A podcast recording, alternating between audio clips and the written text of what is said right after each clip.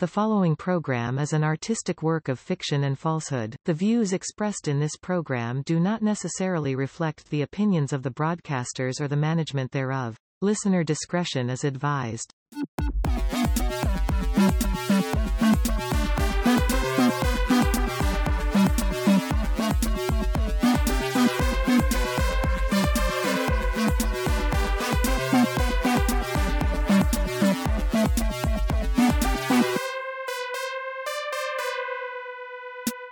Hello, I'm glad you're here. I'm media disruption developer Kai Hubris, and this is Eureka Cast Now, where science meets technology meets you. With me, as always, is Professor Rowan Meadowlark from the Simon Amy Institute of Spirit Science. Hey there, Rowan.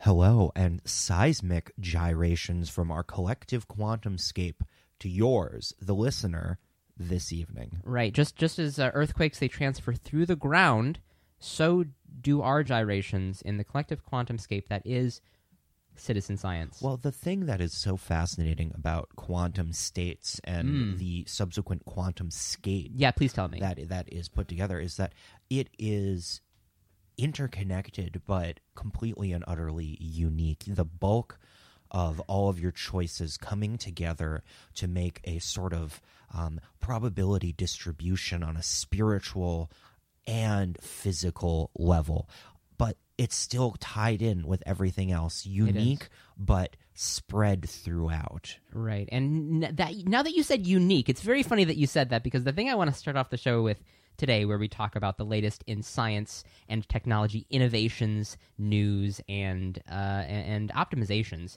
is NFBs. NFBs. Those are non-fungible tokens. Maybe you've heard of non-fungible tokens? Well, I have heard people discussing it. I'm not really involved in much cryptocurrency or blockchain sort of communities. Right. It's frankly, I am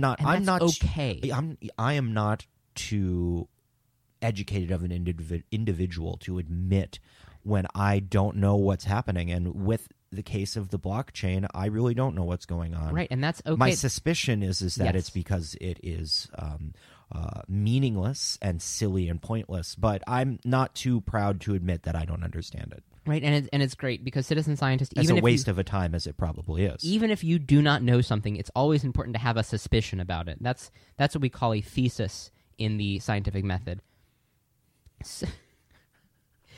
So what I'm going to do, and that's why this show exists, because what I'm going to do is I'm going to explain what the non-fungible broken is. Imagine a broken that being Tech Brothers Laboratories' own very specific cryptocurrency.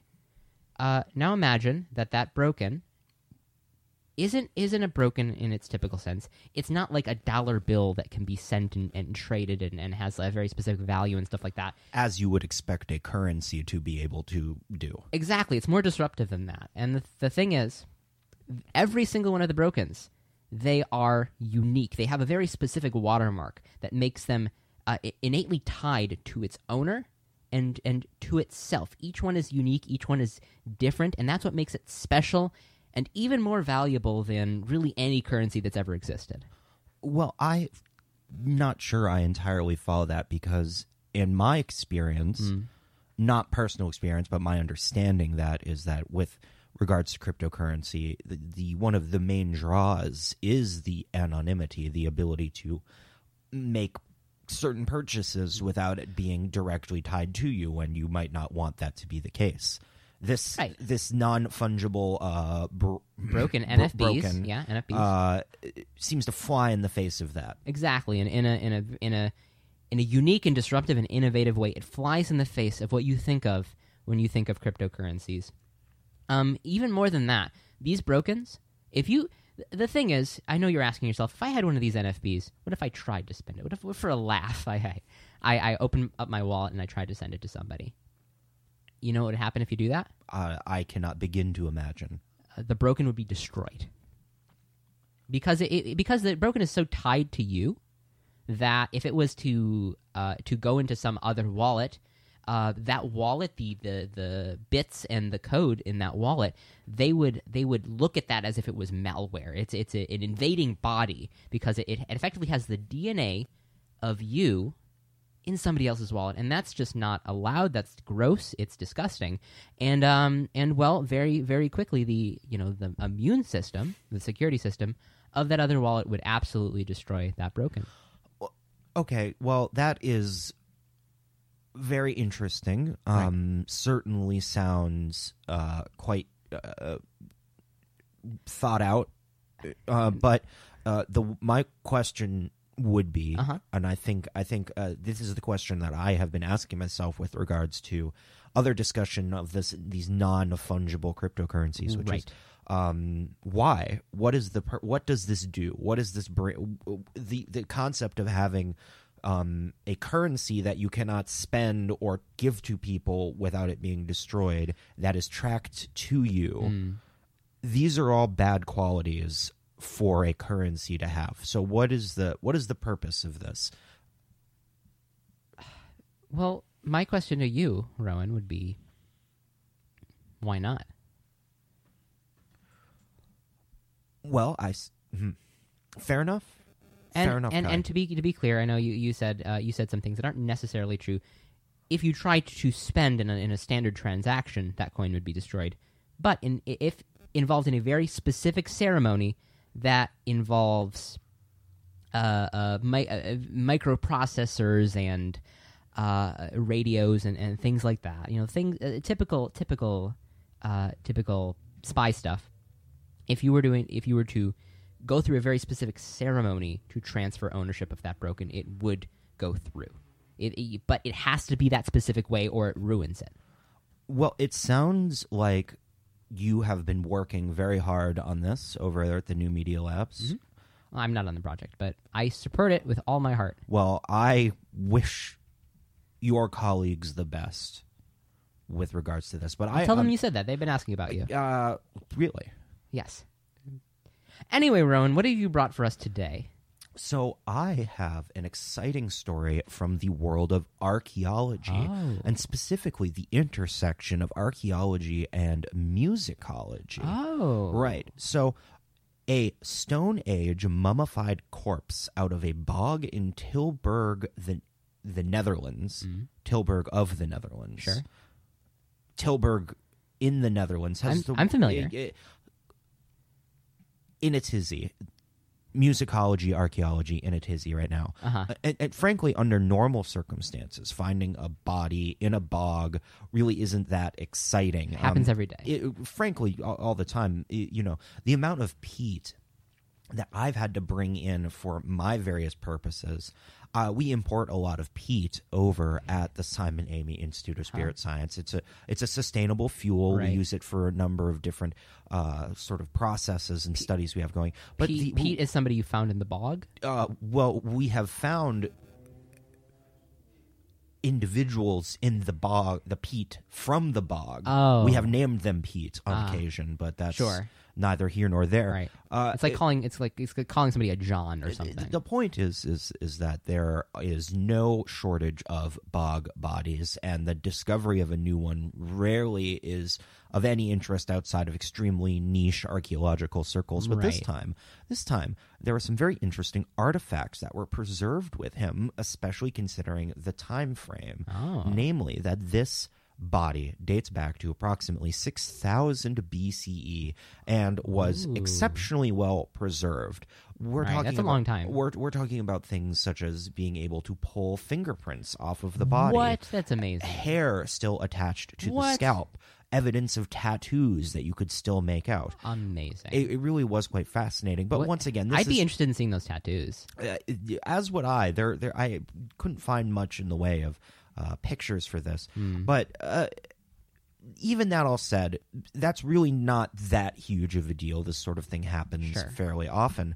But the researchers from the universities of Amsterdam were able to suss out from a pack that was found on the body a number of artifacts, one of which was a flattened device made of a pouch of leather sort of sandwiched between two planks of wood with a sort of an exit nozzle on the pouch.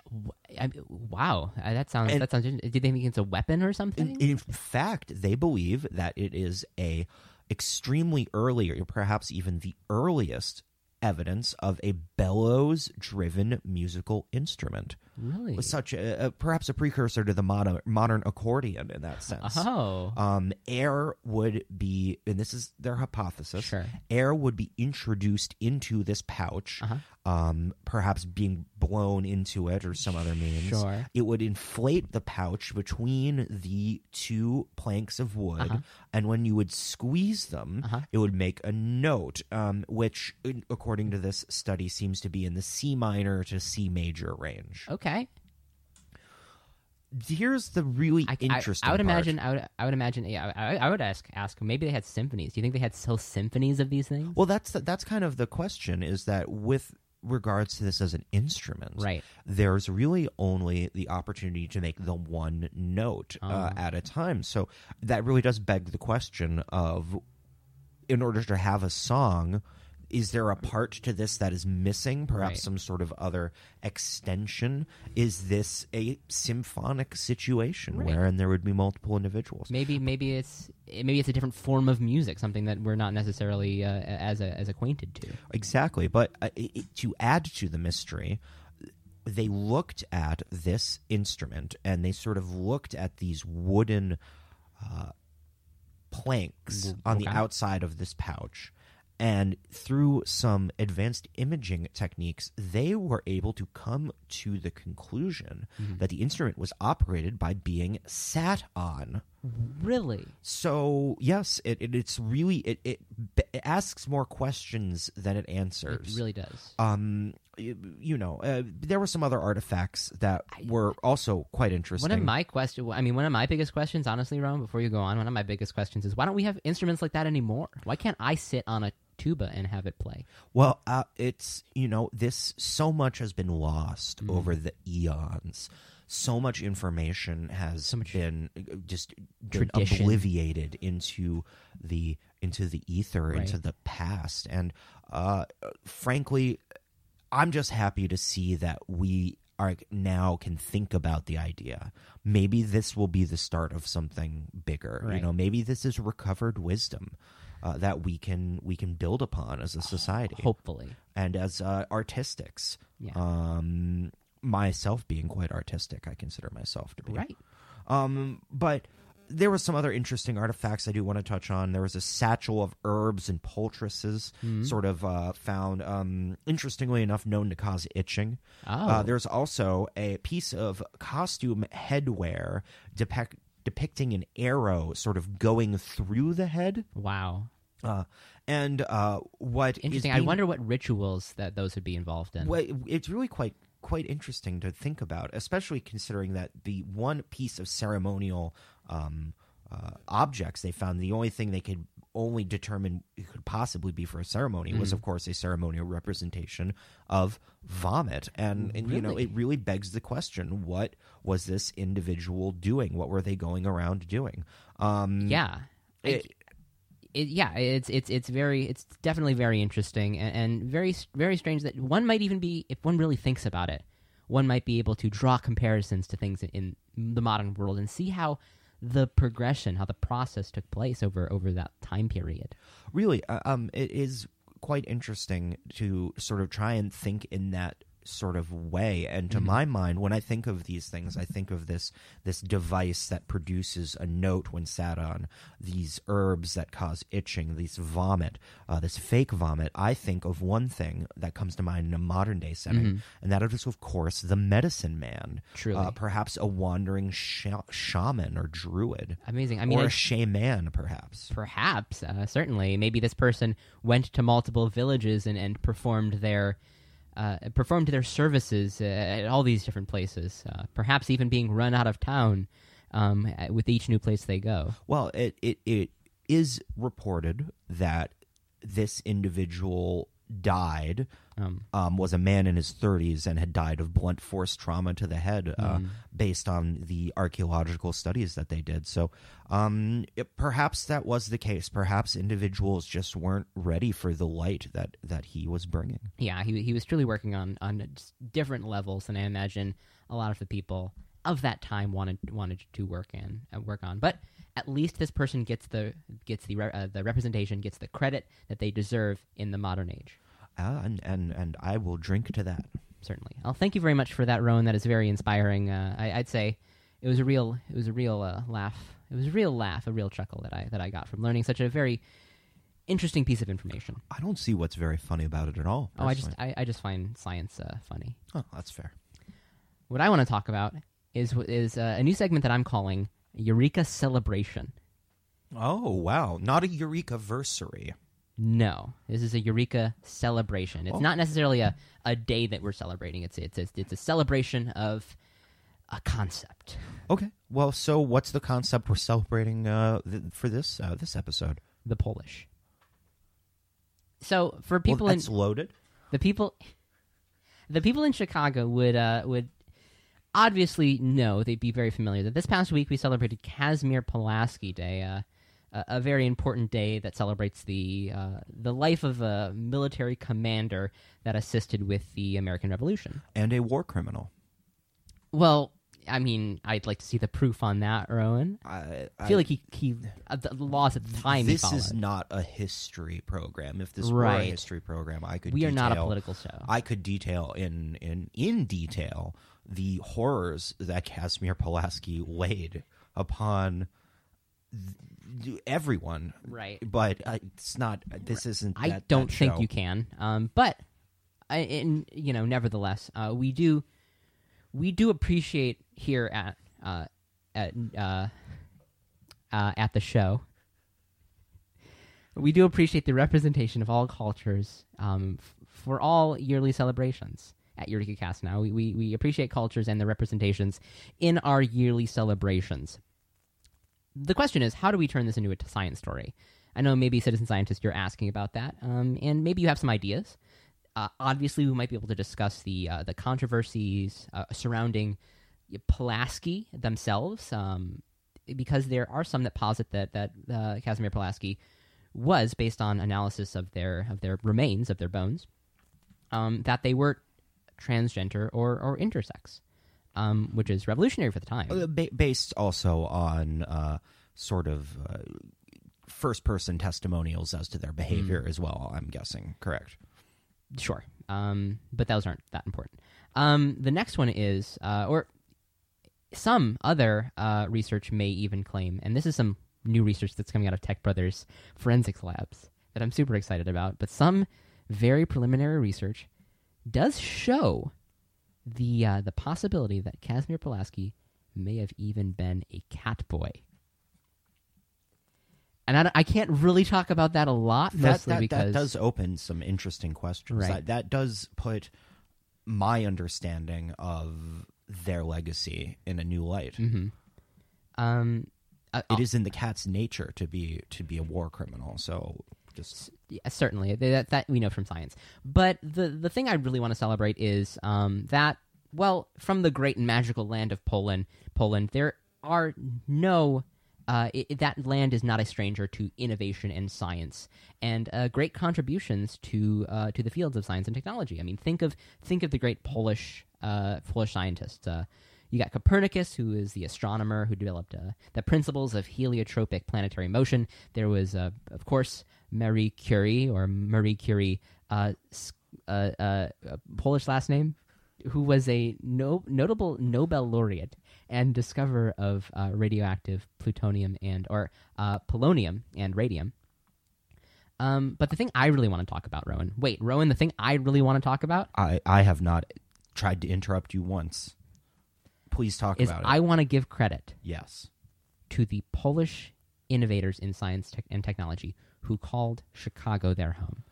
Well, there is no shortage of Polish Americans to be found in Chicago, or Polish sausages, for that matter. And that's a great tie into the first person I want to talk about, and that is Alexei Kowalski, Kowalski, who was a molecular gastronomist and digestive biologist in the mid-19th century.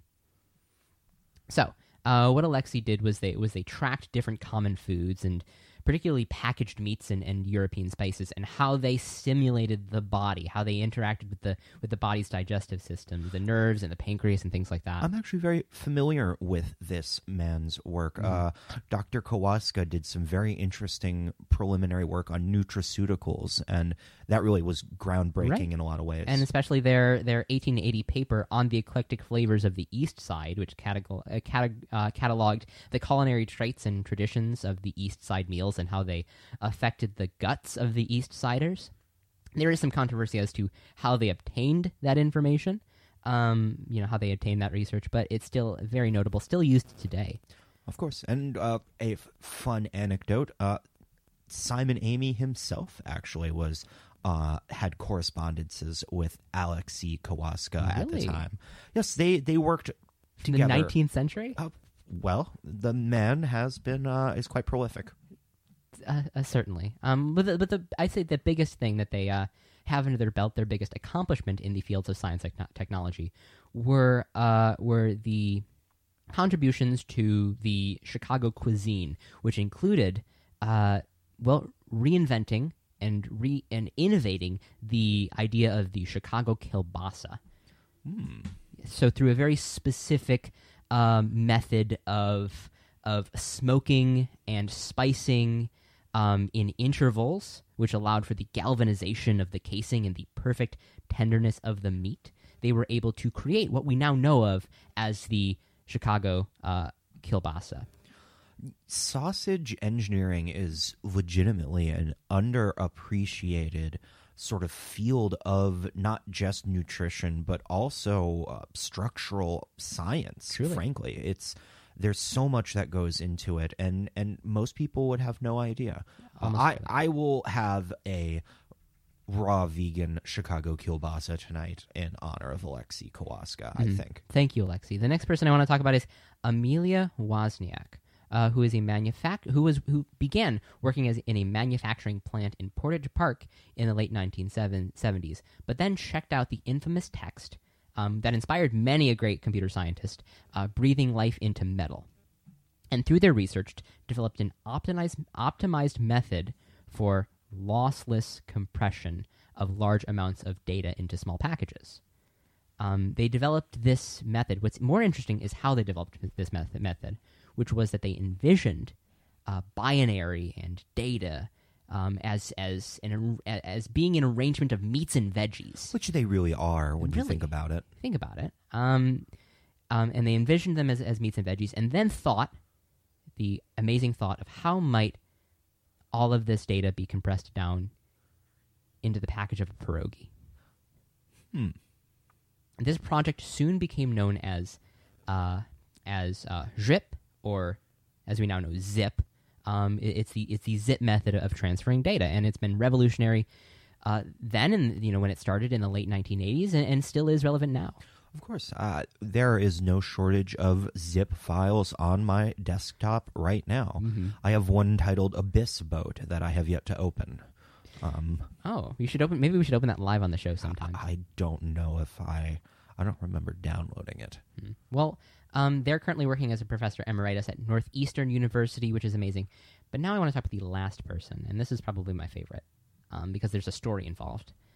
They are Chicago native Jan Takowski, who is working as an apprentice under Frackle Hirschwin, who was then at the time working on developments in technologies involving incandescent lights. Which at the time was rather new, correct? Right, this was at the cusp of electricity even entering the home in any major way. Right. This was before Edison, before Tesla. This was when things were still being invented.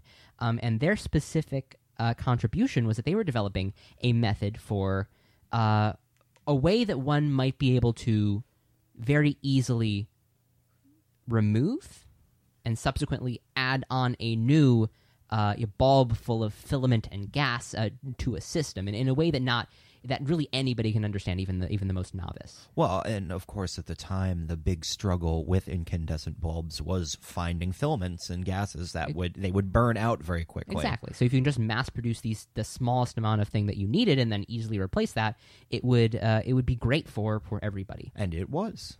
Truly. But it almost wasn't, because in 1855, at a conference in Newark, New Jersey, this pair was demonstrating the accumulation of their almost 5 years of research, which is this method of separating a bulb from surrounding circuitry by using a tight screw mechanism. During this demonstration at the conference, Frankl removed the bulb and then attempted to demonstrate how they could easily reattach the bulb with minimal effort, stating that even the novice in the field of electromagnetism can grasp and perform this art with ease. When he tried to reattach it and then close the switch to let the bulb light, even after several continued attempts of flipping the switch up and down and replacing the bulb, it did not work, which was an unexpected issue in the demonstration. Well, and certainly made him look like a horse's ass. It certainly did, and everybody there said that. Thinking quickly, Jan, who was off to the side, pulled out a replacement bulb that they had brought by in case of emergency. They then slowly and carefully eased the old bulb out of its compartment, and then ever so softly incorporated the new bulb into the circuitry by spinning slowly. When the switch was closed once more, the bulb began to radiate brilliantly. And that day, that was how Jan became the very first Polish person to successfully change a light bulb. Groundbreaking for the time. Truly. And to revolutionary. Revolutionary, and to some individuals, a skill that remains unlearned. A testament to the Polish in our society. So, thank you for that, and thank you to Poland. But thank you so much to Poland. But I think it's about time that we move on to our break. Before our special feature tonight. Yes, and before we go to the break, I have a quick reading from the Old Souls Almanac. Oh. This is a mantra. Not science. There's no author given. It is titled, Anonymous. I Am the Introvert. That means when I'm feeling down, chances are that I won't actually go to you for help. In fact, I won't go to anyone for help. You'll have to actually check on me. Under the bed and behind corners. I will see you, and I will be around you. You will feel my breath on the back of your neck, but you will not see me. However, if you do still come to me, I might just trust you enough to reveal myself. From the Old Souls Almanac. Great. And with that, we're going to go to a short break, and when we return, our special feature. So please, stay tuned. Mm-hmm.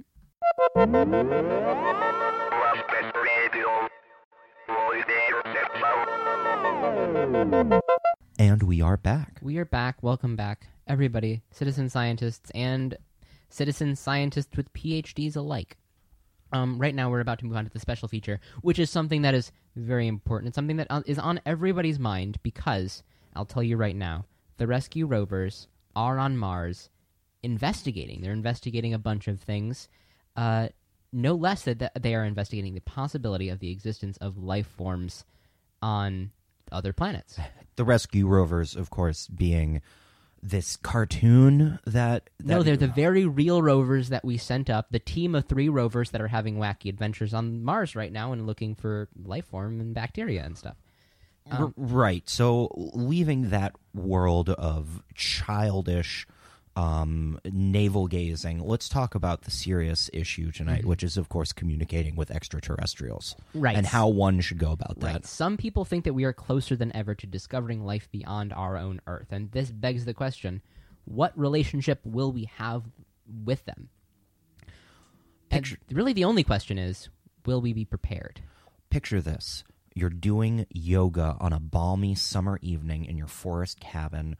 The night sky is just twinkling, and you see what you think is the aurora, but you realize this is not the time of year or the location for an aurora, when suddenly a bright light shines down from the sky, startling you. It startles your cats. They run, they scatter, and your first thought is, how am I going to get Agamemnon back out from under that stump? But then you look back and you see the light gives way to the form of a spaceship, and it lands right in front of your meditation space. Mm-hmm. A door opens, a figure exits. It is an extraterrestrial.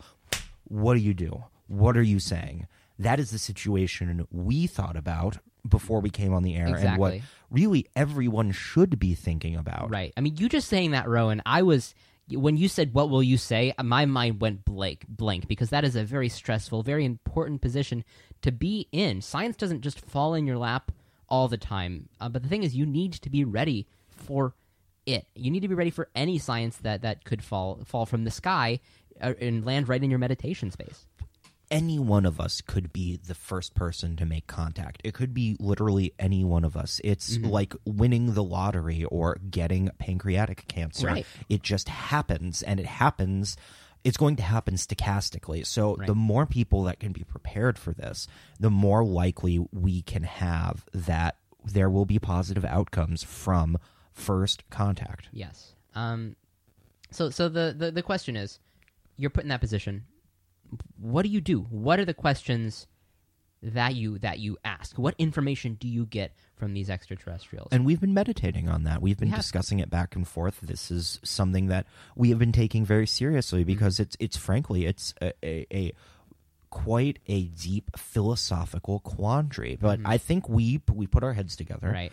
And we organized it. We categorized it. We think that we have come up with some good guidelines that people should take this with. If they're so interested, if they're in this situation, it's something to consider at least. The most important thing is that you reflect on what you're going to say. But if you have no ideas, if you're just starting off, if you're an amateur in this sort of science, it's, why not get some tips from your friends, Kai and Rowan?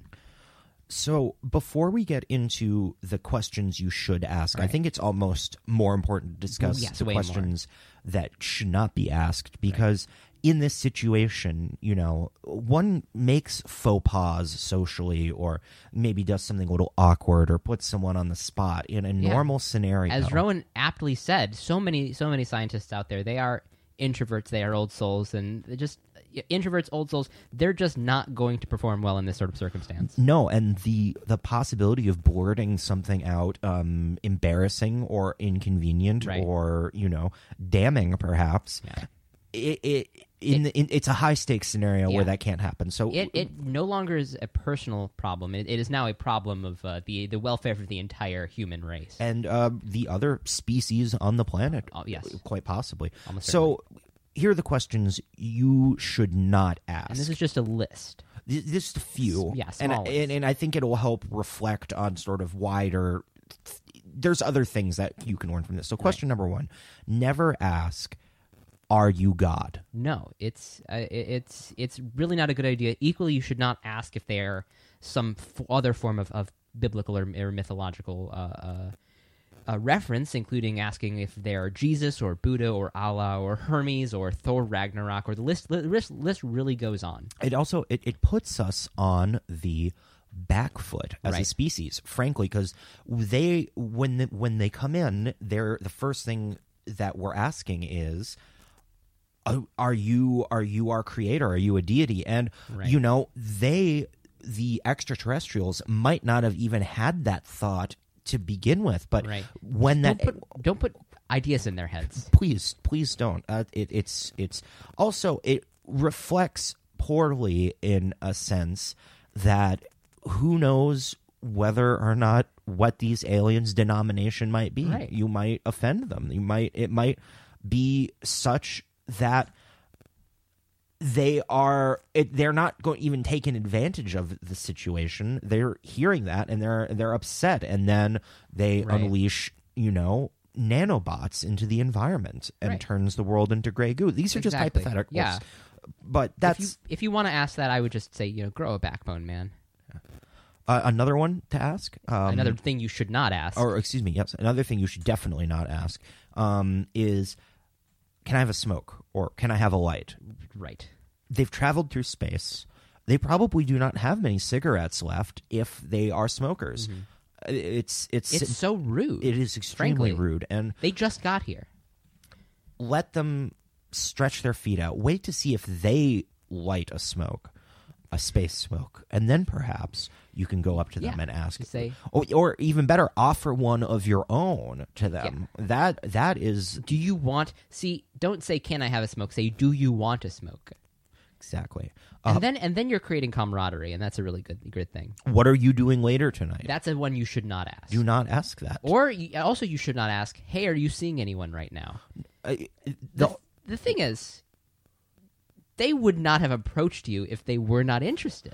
Make your move. Don't hesitate. This is not the time to be wiffle-waffling and sort of equivocating and trying to, worm your way through the situation. They made the effort to come here in the first place. They don't want to mess. They're not messing around. They are most likely going to be no nonsense, and maybe even the idea of nonsense being completely foreign to them in the first place. Right.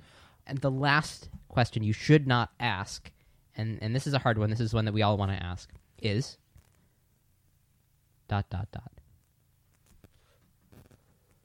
Because truly, the biggest faux pas, the worst thing you could do is not ask any questions. If you aren't asking any questions, you are not a scientist. You are practicing an anti-science mindset. And this, it should be said, it's not just the act of asking questions or not asking questions. Mm-hmm. It's asking questions of a certain nature.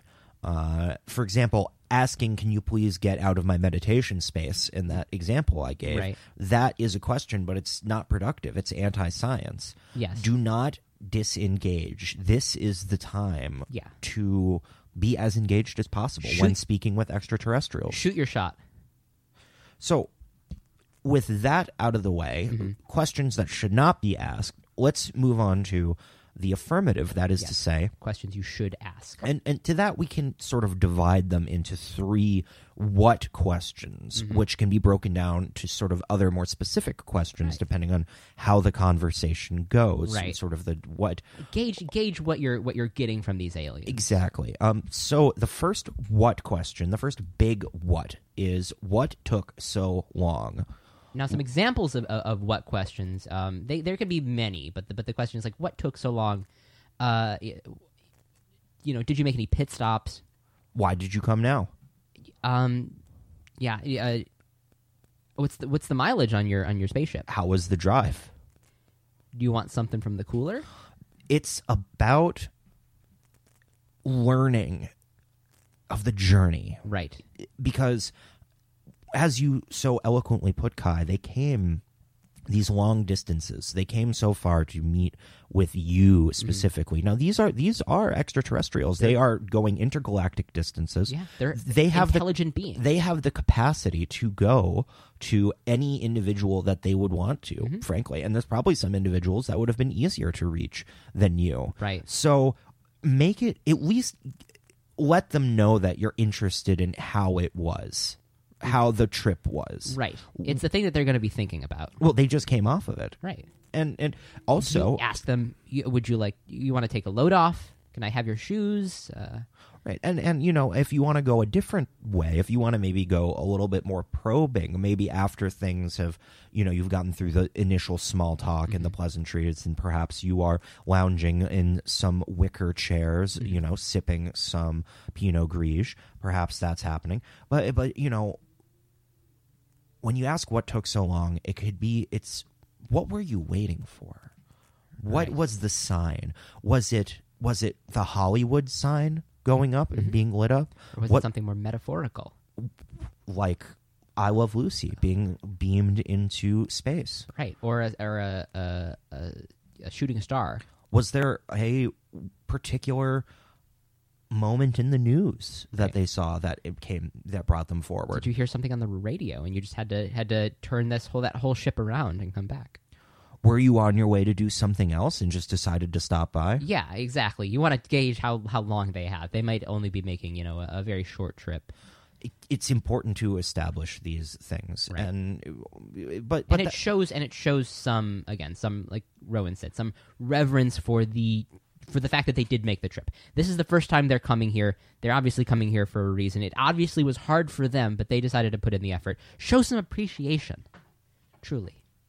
So, what took so long? That's the first what question. Mm-hmm. Establish the time frame and the journey. Mm-hmm. Once that's established, and they think this is the question that most people are going to be caught up on, and I know we were caught up on, right? And that what question is, what's it like? What's it like in space? What's right. it like on the starship? How's the weather up there? Do you feel trapped? What's the point? What is driving your passion around this? What do you like to do on the weekends? It's not enough to just meet a new culture, a new species, right. something new. You have to learn about it. You have to understand its context. Right. It's culture. You have to understand its traditions. What life is like for this quite literally alien entity. Not to say they're necessarily entities, because they could very well be flesh and blood, as you and I are. Right. Or they could also be entities in a more sort of plasmoidal sense. Yeah. But perhaps they're... Yeah, potassium-based or something. Right, and that's what you're trying... You can suss out with questions like this. Questions like, how important is religion or spirituality to you? What do you like to eat for lunch? What do you want in a long-term relationship? What are your fantasies? Do you have fun with my friends? Do you want to meet my family? These are all things... Yes. You want to probably come up into those last couple of ones down the line. But what you're trying to do now is you're trying to actually get to the core of what this extraterrestrial is, what's going on with them. Understand them. Absolutely. And, it boggles the mind to think about what wisdom they could be bringing forward. Something like, have you ever lived with a partner? You ask them something like that, and then they could very easily go into discussions of their sort of rhomboidal sort of dalliances and their activities and their pleasure gardens and what have you. Right. If they're more materialistic, but if they're a bit more philosophical, a bit more. Logical, as I said, philosophical, existential. You could ask them questions like, "What's the point?" And that's an excellent question to ask, because they are going to undoubtedly have so much wisdom to bring to the table. Right. Undoubtedly, being part of space, being a part of an alien world, there's no doubt that they won't be able to just put a whole new sheen on the question of existence. Mm-hmm. And, perhaps they're slug creatures, and to them, the point is to reach a shell that exists on across the room, but in a metaphorical sense. Right, yeah. If you're sitting in some sort of circle smoking like an herb and you're asking these questions, make sure they have enough time with... the item that you're smoking. It doesn't matter what it is. Maybe they can introduce you to more ones. Ask them, what are you smoking? Here's a big one too, I think, is worth asking is, are you happy? Because perhaps they're not. Perhaps where they're in their lifestyle and in their sort of their alien understanding of the world, maybe happiness means something totally different. Maybe they don't understand the concept of happy. It could be a robot situation where happiness is a warm transistor. Right. It boggles the mind really to think about. And once you really get into conversations with them, and it's about time to reflect on the conversation that you've had. A great question could be, "What are we doing?" It really is. It could very well open up sort of avenues in the discussion and the ongoing relationship that could really be quite intriguing and really quite fulfilling. You don't want to assume anything, but you really want to ask those hard questions like, what are we doing? What's the point? And of course, be prepared to have these questions asked of yourself. Right. Be prepared to have these hard conversations. Because they are going to be just as curious about you as you are about them. Right. They're going to want to know what you want in the long term. Right. And you need to be prepared to answer that question, even perhaps speaking to a mass of tentacles, you know? They're going to want to know these things. A good relationship starts with good communication. So the last category. The last what question, which I think is when...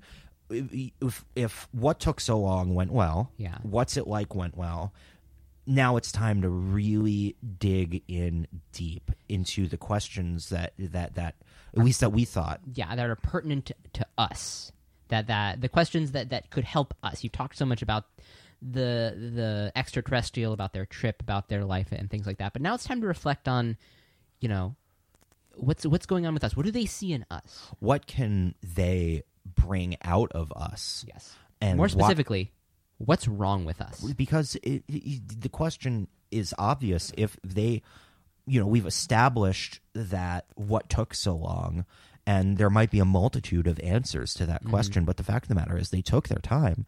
And so that, to me, and my understanding of how this would work, would seem to be a failure on our part. They took the time, which means there must be a problem.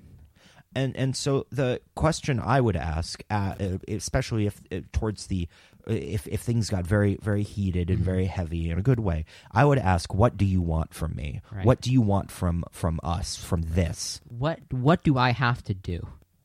And they might not have an immediate answer to that question. Yeah, you gotta give them some room, give them some time. Of course. With all these questions that take place in the third category, the hardest category, and this third set of questions will essentially determine whether or not the relationship that our species has with this alien species, whether or not it will be healthy or unhealthy, or mutually codependent, even, God forbid. Yeah, really reflect, really think about why you're in this relationship in the first place. Ask questions like, is it my fault? What can I do to make you happy? Is it too late? Do you think there's still a chance?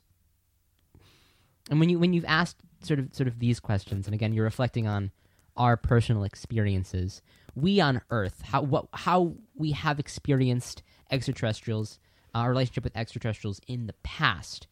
Once you start reflecting on those sorts of things, not just the moment, but what's happened before, what's happened in the past, to try to get a clear understanding of what's going on here. It's important to ask maybe really deep, really important questions that we've all had at a certain point.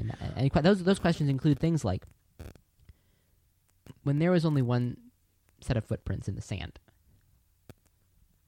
was that you carrying me? Wow. And it's very hard. You might have to hold back some tears when asking these questions. And you know, it might be messy. It might be there might be tears. There's tears. You know, there might be fighting. There might seem there's gonna be blame being thrown all over the place. But if you have communicated and established this relationship with this extraterrestrial properly, you'll be stronger for it. You will be so much stronger for it. The relationship will be better. And that's really, you know, and this is on you. This is, if you're approached by extraterrestrials, this is really on you. We can't really help you at that point. You know, whatever you say, it's going to affect all of us around the earth. If it comes to either of us, we'll do our best. Yeah. You know, sometimes we do our best and it's not good enough, but we are going to try. Yeah. Do it for yourself and do it for your friends. Of course, there is one more what question. What do you mean, Rowan? Well, there is one more pretty large what question. We didn't talk about a fourth question. Well, I did want to bring it up before we close this out. It's not on our sheet. It's not on her. Well, of course, the fourth document. What question is to an extraterrestrial. Mm-hmm. What do you think of wine? Because undoubtedly... Is that the fourth question, Rowan? Yes. What do they think of wine? Yes. Why? Wine. So we have a citizen science. Yeah, sure. Go ahead. I don't have a source for this. But it is really quite fascinating. Could be from aliens for all we know. It could very well be. This is about horticulture. This is about botany, mm-hmm. something that I am very, very intrigued by, mm-hmm. Specifically ethnobotany. To that, this actually applies in a certain way. So plants have super intelligence. If you put your saliva on the seed of an edible plant and place it in the soil, something miraculous will happen. The plant will read your DNA and structure its own genetic blueprint to be a superfood based on any deficiencies or requirements that your DNA is signaling. Now, this is an amazing power of plants that not many people know about. And that's their ability to read DNA. This is the nutraceutical principle in action, coupled with, of course, permaculture thinking, as often things should be. That's the thing. If you go into the doctor, not many people know this. Only doctors and people that work in the medical fields know this. But if you go into the doctor and you get your blood tested for, vitamin deficiencies and things like that, what they do is they put it on a plant and they determine from what that plant does what you are deficient in. In the similar vein with which rabbits were used for pregnancy tests. Yes, it's very similar. Mm-hmm. It's reusing what nature has provided us in a scientific context. Right. And this is, if you've ever eaten a superfood, you know that it's a superfood because somebody spit on it. If hopefully you spat on it. Mm-hmm. It really is the principles of nutraceuticals at work. But it's fascinating. Yes. I do have a quote to close our show tonight, and this is a quote by Gata Marshall, who is a virologist and a member of the National Young Scientists Initiative. And they said this: "The best science is conducted by children. To prevent children from working in a laboratory setting is a malicious attack on the future of humanity." And it really makes you think. It certainly does. It really does. Eureka Cast Now is meticulously researched, produced, and presented with the support of Tech Brothers New Media Labs in Chicago, Illinois. We are broadcast every Saturday evening, 8 to 9 p.m. CST on WLPN, LP 105.5 FM Lumpin Radio, our friends there at Lumpin Radio. And we are rebroadcast at our other friends every Monday from 8 to 9 p.m. CST on WIIT 88.9 FM Chicago. If you'd like to get in contact with us for whatever reason, please follow us at EurekaCast on Twitter and Instagram, and visit our website at awcyfm.com/EurekaCast to learn more about us or fill out an application to be published in the Journal of Citizen Science, to get your research published in the Journal of Citizen Science, which we will be debuting, or rather going over entries to peer reviewing in the show coming up after this on 3/13, and the deadline for submissions will be on 3/11, that Thursday. So get them in if you are interested in participating, and because frankly we would love nothing more than to learn something new from you, citizen scientists. You've learned so much from us. It's about time for you to return the favor. But with that being said, go to awcyfm.com/EurekaCast and go to the contact page if you are so interested. And if you do engage in other forms of social media, please feel free to find us at facebook.com/awcyfm, or send an electronic mail to awcyfm@gmail.com, where you can share with us any technological, scientific, or spiritual breakthroughs you've witnessed or participated in. Additionally, if you or someone you know would like to be a guest on the program, feel free to reach out at that email, which is once again awcyfm@gmail.com. And with that, Chicago, allow us here at Eureka Cast Now to pat our intellectual bellies with satisfaction and sip deep of our digestif one last time. Full of sausage.